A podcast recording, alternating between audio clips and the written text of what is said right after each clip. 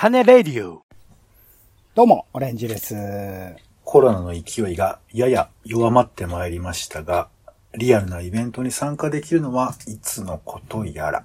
ポンです。世の中全部種にしよう種ラジ、よろしくお願いします。よろしくお願いいたします。種ラジイベントリポート。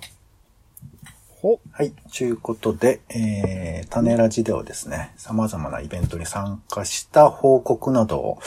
していたりするわけなんですけれども、今回はですね、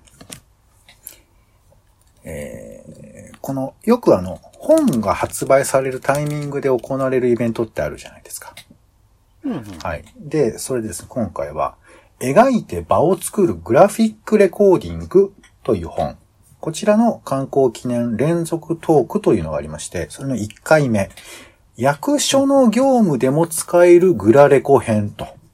いうのに参加した話をちょっとしたいと思います。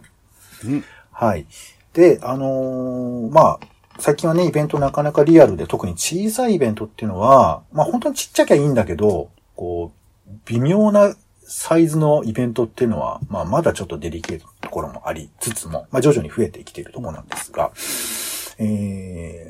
本が出たタイミングでね、そのまあ告知も兼ねて行われるイベントって結構多くて、で、今回もそれなんですけど、まあ僕、ちょっとそのグラフィックレコーディングというか、イベントに参加している傍らでさ、そのイベントの内容をリアルタイムでこう、ビジュアル込みで、そのお話の内容を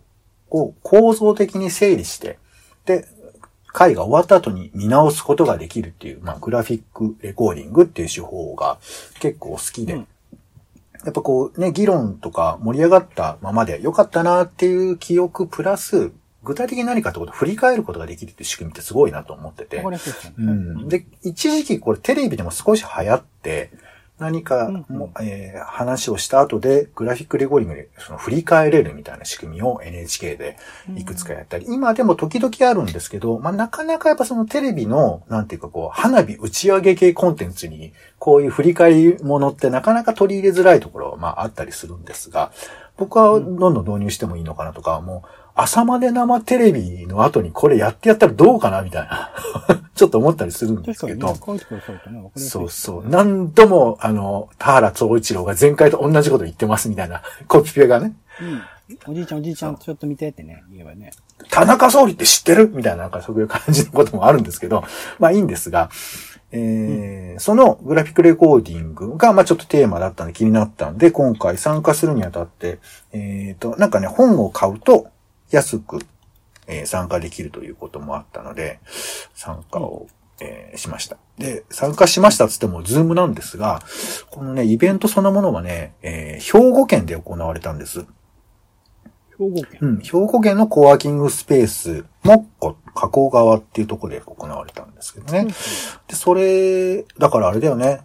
最近大変だなと思うのは、イベントの参加もね、オンラインができるようになったから、どこでも、いつでも参加できちゃうっていうことで言うと、全国、まあ、なんなら世界中のイベントどこでも参加できちゃうから、選ぶのって大変だなっていうか、そういうね、プラットフォームとかできたらいいなと思ったりして、だから、PTX もさ、全国のイベント参加できるようにしたら、また、あれはあれで面白いんだろうね。まあ、なかなかね、都内とかになりがち、僕だったらもなりがちではあるんですけどね。で、まあまあ、そんな感じで、行われました。なんで、会場でも数人お客さんは入っていて、で、オンラインでもやってる、そのハイブリッド型のイベントでした。で、参加されてる方が、これはね、まあ、今回の肝みたいなところではあるんですけど、この本を作るきっかけとなって、まあ、編集に携わった、有弘さんっていう方かなが参加さ、メインでやっていらっしゃるんですけど、この人がまあ、だからファシリテーターという肩書きでやってらっしゃる方なんですけど、有弘ゆのさんっていう方かな、はい。で、この本の、作る過程なんかも説明をしてくださいました。ちょっと後で喋りますね。で、それ以外に、尼崎市役所の人。それから芦屋市役所の人。高砂市役所の人という、つまり、今現役で市役所に勤めてる方がいらっしゃってるんですよ。で、まあ、表題通り、役所の業務でどういうふうにグラレコが使えるかっていうふうな話をしてくださっていて。じゃあ使ってらっしゃるんですか？そうなんです。初回は行政改革がテーマ。お堅いイメージがある行政のお仕事ですが、役所で働く共著者の皆さんは、日々業務や会議をより価値ある場にすべく、グラフィックを書いたり、ファシリテーションを取り入れたりと、あれこれ工夫されていますということで、実際にこの本、描いて場を作るグラフィックレコーディングの中にも、この行政の皆さんがどういうふうに活用されているかっていう話も出てくるんですよ。で、この本、ちょっとまだね、全部読み切れてないんですけど、とにかく様々な事例が大量に載っていて、で、このね、本がまた特徴的なのは、グラフィックレコーディングとかの本って、大体こうメインの著者がいて、まあ教えますみたいな、こういうやり方がいいですよっていうような書き方が多いんだけど、これはね、一人じゃないんですって。いろんな著者が、まあ協力して書きませんかっていうようなことを、有弘さんが多分、相談をして、声掛けをして集まった。で、もちろんその、まあ今私はちょっとこれに参加するのは難しいですって人もいたらしいんですけど、まあちょっとそんな話も含めつつも、皆さんと作っていって、で、さらに言うと、この作る過程もちょっとその、グラフィックを使ったファシリ会議じゃないけども、みんなでこうアイディア、こういう風なストーリーでこういう風なやり方入れましょう。あ、ここにはこういう風な意見出ますね、みたいな。誰かが筋書き一つ立ててそれを組み立てていくんじゃなくて、みんなでちょっと作り合うみたいな。なんかそんな工程もあったんですって。いや、なんかそれはすごい本当に本作りそのものから実践があったっていうのはすごいなというふうに思ったりしたんですけど、まあそんなわけで、話は始まって、で、僕も、ちょっと作ってみようかなと思って、それを聞きながら、ちょっと絵をカキカキして、まあ話を聞きましたけれども。で、まあちょっとイベントの概要全部言っちゃうわけにもいかないんですけども、まあ、基本的には、その、この、有弘さんが、まあ、この本を作った経緯みたいな話をした後で、各、市役所の人たちが自分たちがどういう活動をしてるかっていうふうな話をしていたんですね。で、まあ、なかなかね、どうやって行政の場所でそういうものを使っているのかなっていうふうな話なんですけど、まあ、使い方もなかなか面白くて、本当に会議の中とかで、それをやったり、あと、市民の皆さんとのコミュニケーションの中でそういうのを使ったりだとか、いうこともあったり、で、なんだっけ、なんかね、公文書、行政文書にももうそれはなったんだっていうような事例とかも話してくれてた。その、一般の市民とのやりとりとかそういうようなことをまとめた書類を、行政文書として、だからその、もう役所の中に。画像をとして入れたと。画像、まあ、最終的にはどういう形かわかんないですけど、普通はほら、テキストで書かれた文章が一般的なんだと思うんですけど、そこではまあ、手書きの絵が書かれている文章が、行政文書として残っていると。いうことだそうで、で、それは議員さんとかにも配られたりとかして、そういう風な形で、ね、まあ、無論その、グラフィック化されたものだけが一番偉いわけではないですけれども、よりわかりやすく、ね、従来の形がベストなわけではないわけですから、そういう風な形で提供していくとか、あと、みんなの、意見の可視化がされるやりやすいやり方っていうのを取ることで、で、それをね、みんなに共有できるっていう形があれば、それはそれで素晴らしいなぁなんていう。で、それが実践できてるっていうのを聞いて、すごいなぁとか。あとね、尼崎市役所の中で、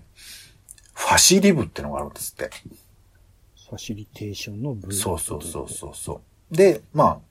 そういうふうな、コミュニケーション、会議でのコミュニケーションを潤滑にして、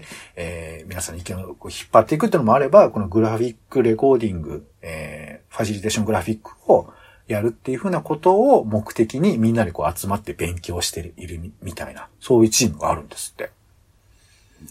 で、それがね、全員皆さんがズームで参加されてるんですけど、皆さんやっぱ、部活の雰囲気っていうの楽しそうな雰囲気っていうのをちょっと醸し出してて、まあ別にファシリテーションだけが理由ではないでしょうけど、ちょっと楽しそうっていうかさ、まあどうやら尼崎市自体が、市役所自体がそういう風ななんかいろんな活動をみんなでこう応援するみたいな雰囲気があるようでして、これに留まってるものではないらしいんですけど、なんかそのファシリ部が皆さん楽しそうだから、オフラインでもオンラインでもなんか、ファシリ部の人たち楽しそうとか、そういうコメントが結構出てましたよ。だからそういう風な、なんつうのかな、行政の中がこういう形で可視化されるのも僕はちょっと面白いなというか、なかなかこう、行政の人が言いたいことを言う。で、こういう風にしてほしい。でもまあ僕ら頑張ってるんですけど、みたいな感じが、まあ割とこう、ね、一般に見られる行政官の言葉としては聞けるけど、なんかこういうことを自分たちでやってるんですっていう、その細かな工夫の話を聞いたりすると、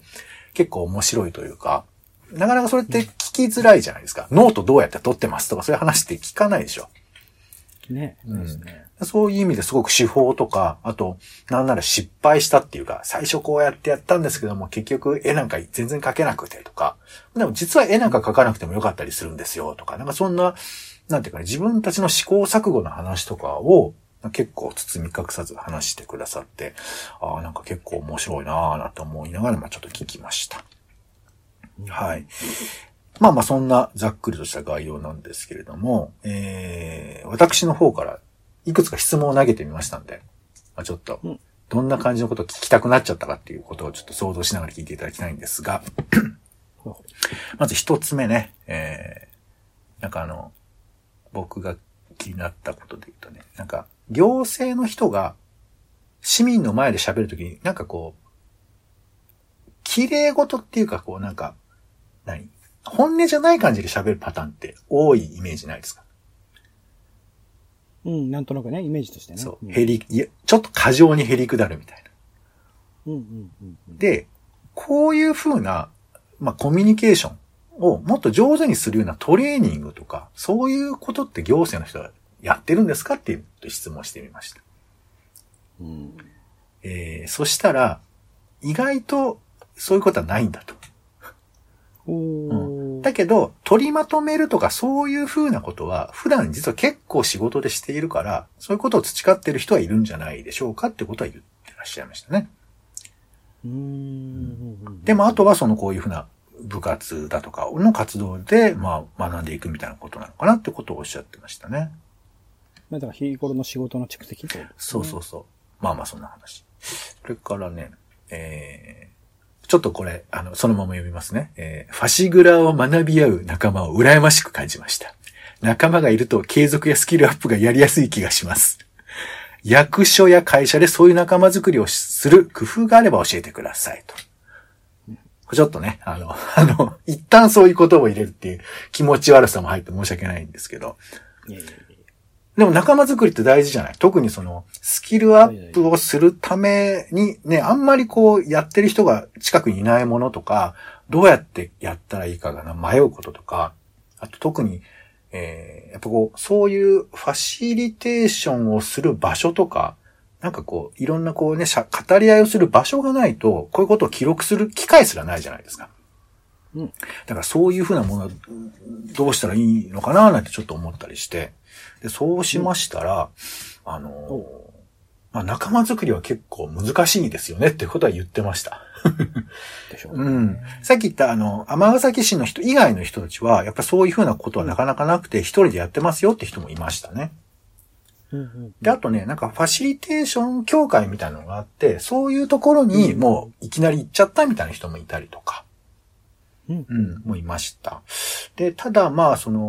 にかく機械を作るという意味では、もうとにかくフラット、グラフィックレコーディングさせてくださいみたいな話をして、いろんなイベントに参加するみたいなことは大事だなっておっしゃってましたよ。なるほどね。そうかね。共通のね、興味を持ってる人が集まるわけですからね。そうそう。だからやっぱり自分で機械を作っていくというか。どこのイベントでもさ、必ずグラフィック作られるわけじゃないじゃないですか。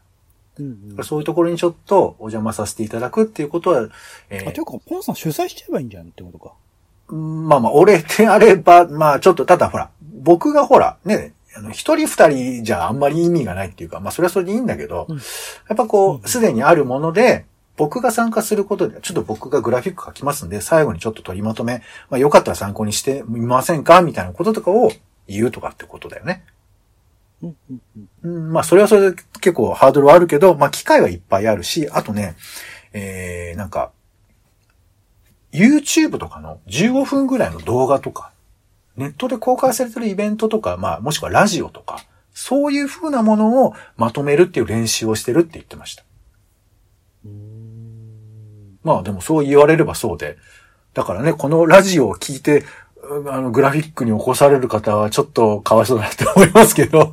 なんかね、まあでもそういう風なこともあるんだなっていうのをちょっと思いましたよ。なるほど。うん、まあだから練習っていろいろできるんだなってことですよね。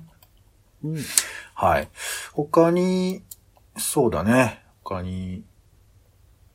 ああ、そうね。なんかこのグラフィックレコーディングが新しい情報公開になるんじゃないかなっていうことをちょっと投げかけてみましたよ。情報公開。そう。つまりさ、まあ、小池さんがさ、東京都でこういうこと決まりましたみたいなこと言うじゃない。で、時々僕も MX テレビとかで見るけど、東京 MX で記者会見とかを。うんやっぱりその、小池さんの顔が強く出すぎちゃうじゃない。で、どういう議論の過程があるかが全くわかんないまま、彼女がなんか考えたみたいにも見えるじゃない。でも実際そうじゃないし、様々な議論がそこには行われてた過程があるんだけど、それがどうしても埋没しがちだから、さっきの行政文書じゃないけど、こういう感じで議論があって作られましたっていうのを、例えば、その、小池さんとかがパネルとか出してくれたらさ、あ、そんな感じだったんだ、みたいな感じがわかるじゃないですか。うん。で、無論これも、本当はどうなのみたいな、ちょっとね、書き方によってはみたいなこともあるかもしれませんけど、でもこういう風な議論を可視化したものを、ちゃんと記録に取っておくっていうのも一つ手かなと思ってさ、うん。いろんなちっちゃい会議も含めて、全部記録を残していくと。よくね、その、なんか議事録残してなかったみたいな話あるけど、おそらくだけど、俺らがああいう議事録見ても何にもリアリティというかその臨場感ないと思うんですよ。うん、どういう空気だったんですかみたいなことじゃない。で、さらに言えばこれ、VTR が残ってればいいのかって言ってまたそうでもなさそうな気もするから、だから俺グラフィックレコーディングで議事録するっていうのも一個かななんてことを思って、で、それが行政であったら面白いかななんてことを聞きましたよ。そしたらまあまあそうですねみたいな感じでしたけど、はいはいまあまあまあね、まあみたいなまあそんなことを聞きたくなったような感じで、だからまあその行政の改善をしようみたいな話にちょっと僕はなりかけましたけど、でもそういうこともあるけれど、やっぱりこ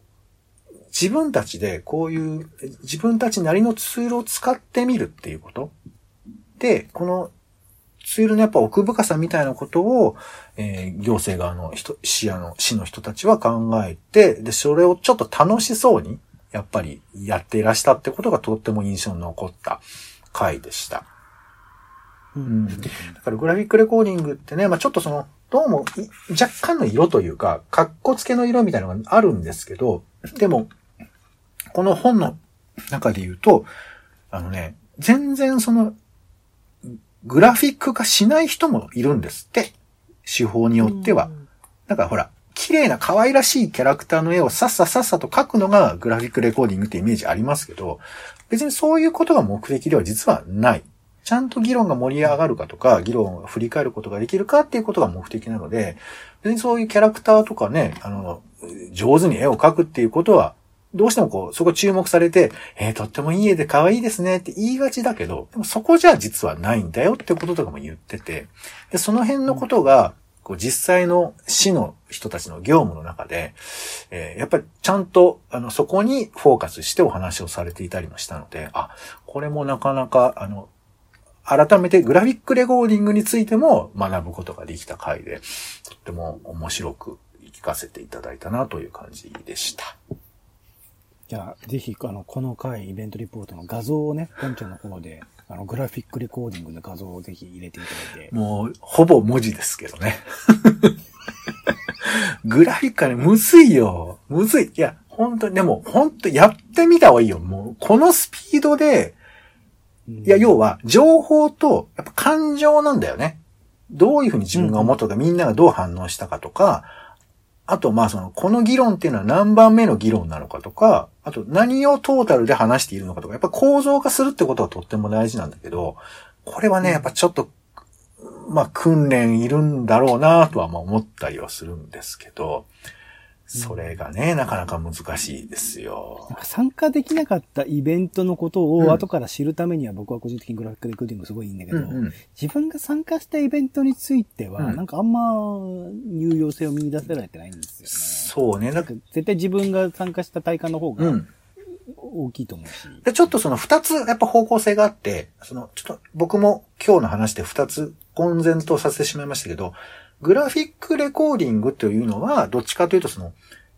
議論を可視化して最後にアーカイブとして見せるとか、他人と共有するときに使うもので、ファシリテーショングラフィックっていうのは、どっちかというともう議論、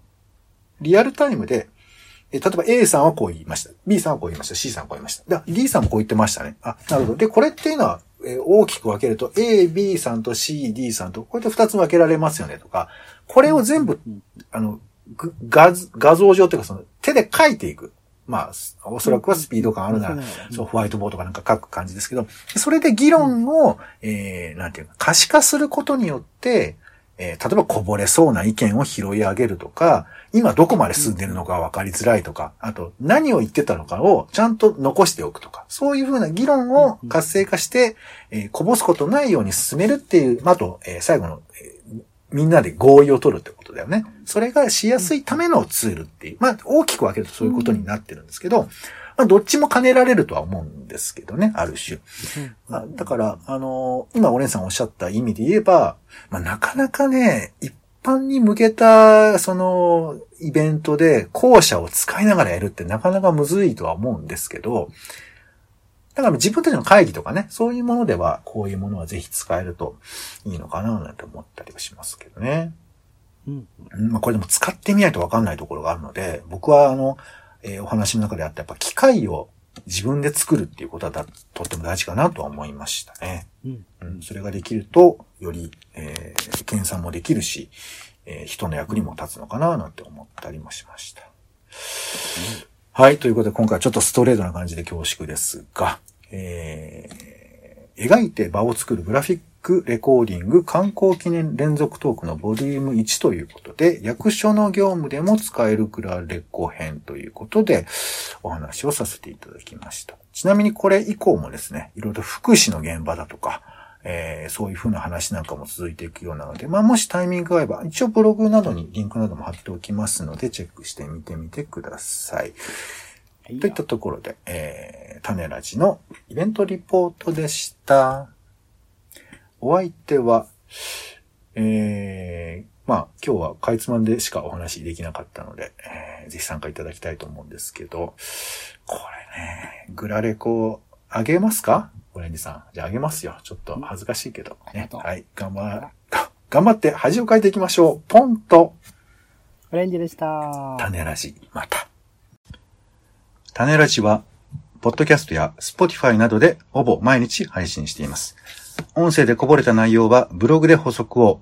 更新情報は Twitter でお知らせしています。気が向いたらお好きなサービスでの登録、フォローをお願いします。また、番組の感想やあなたの気になっている種の話もお待ちしています。公式サイト、種ラジ .com のお便りフォームから送ってください。ツイッターなどで、種ラジ、ハッシュタグ、種ラジでご投稿いただくのも大歓迎です。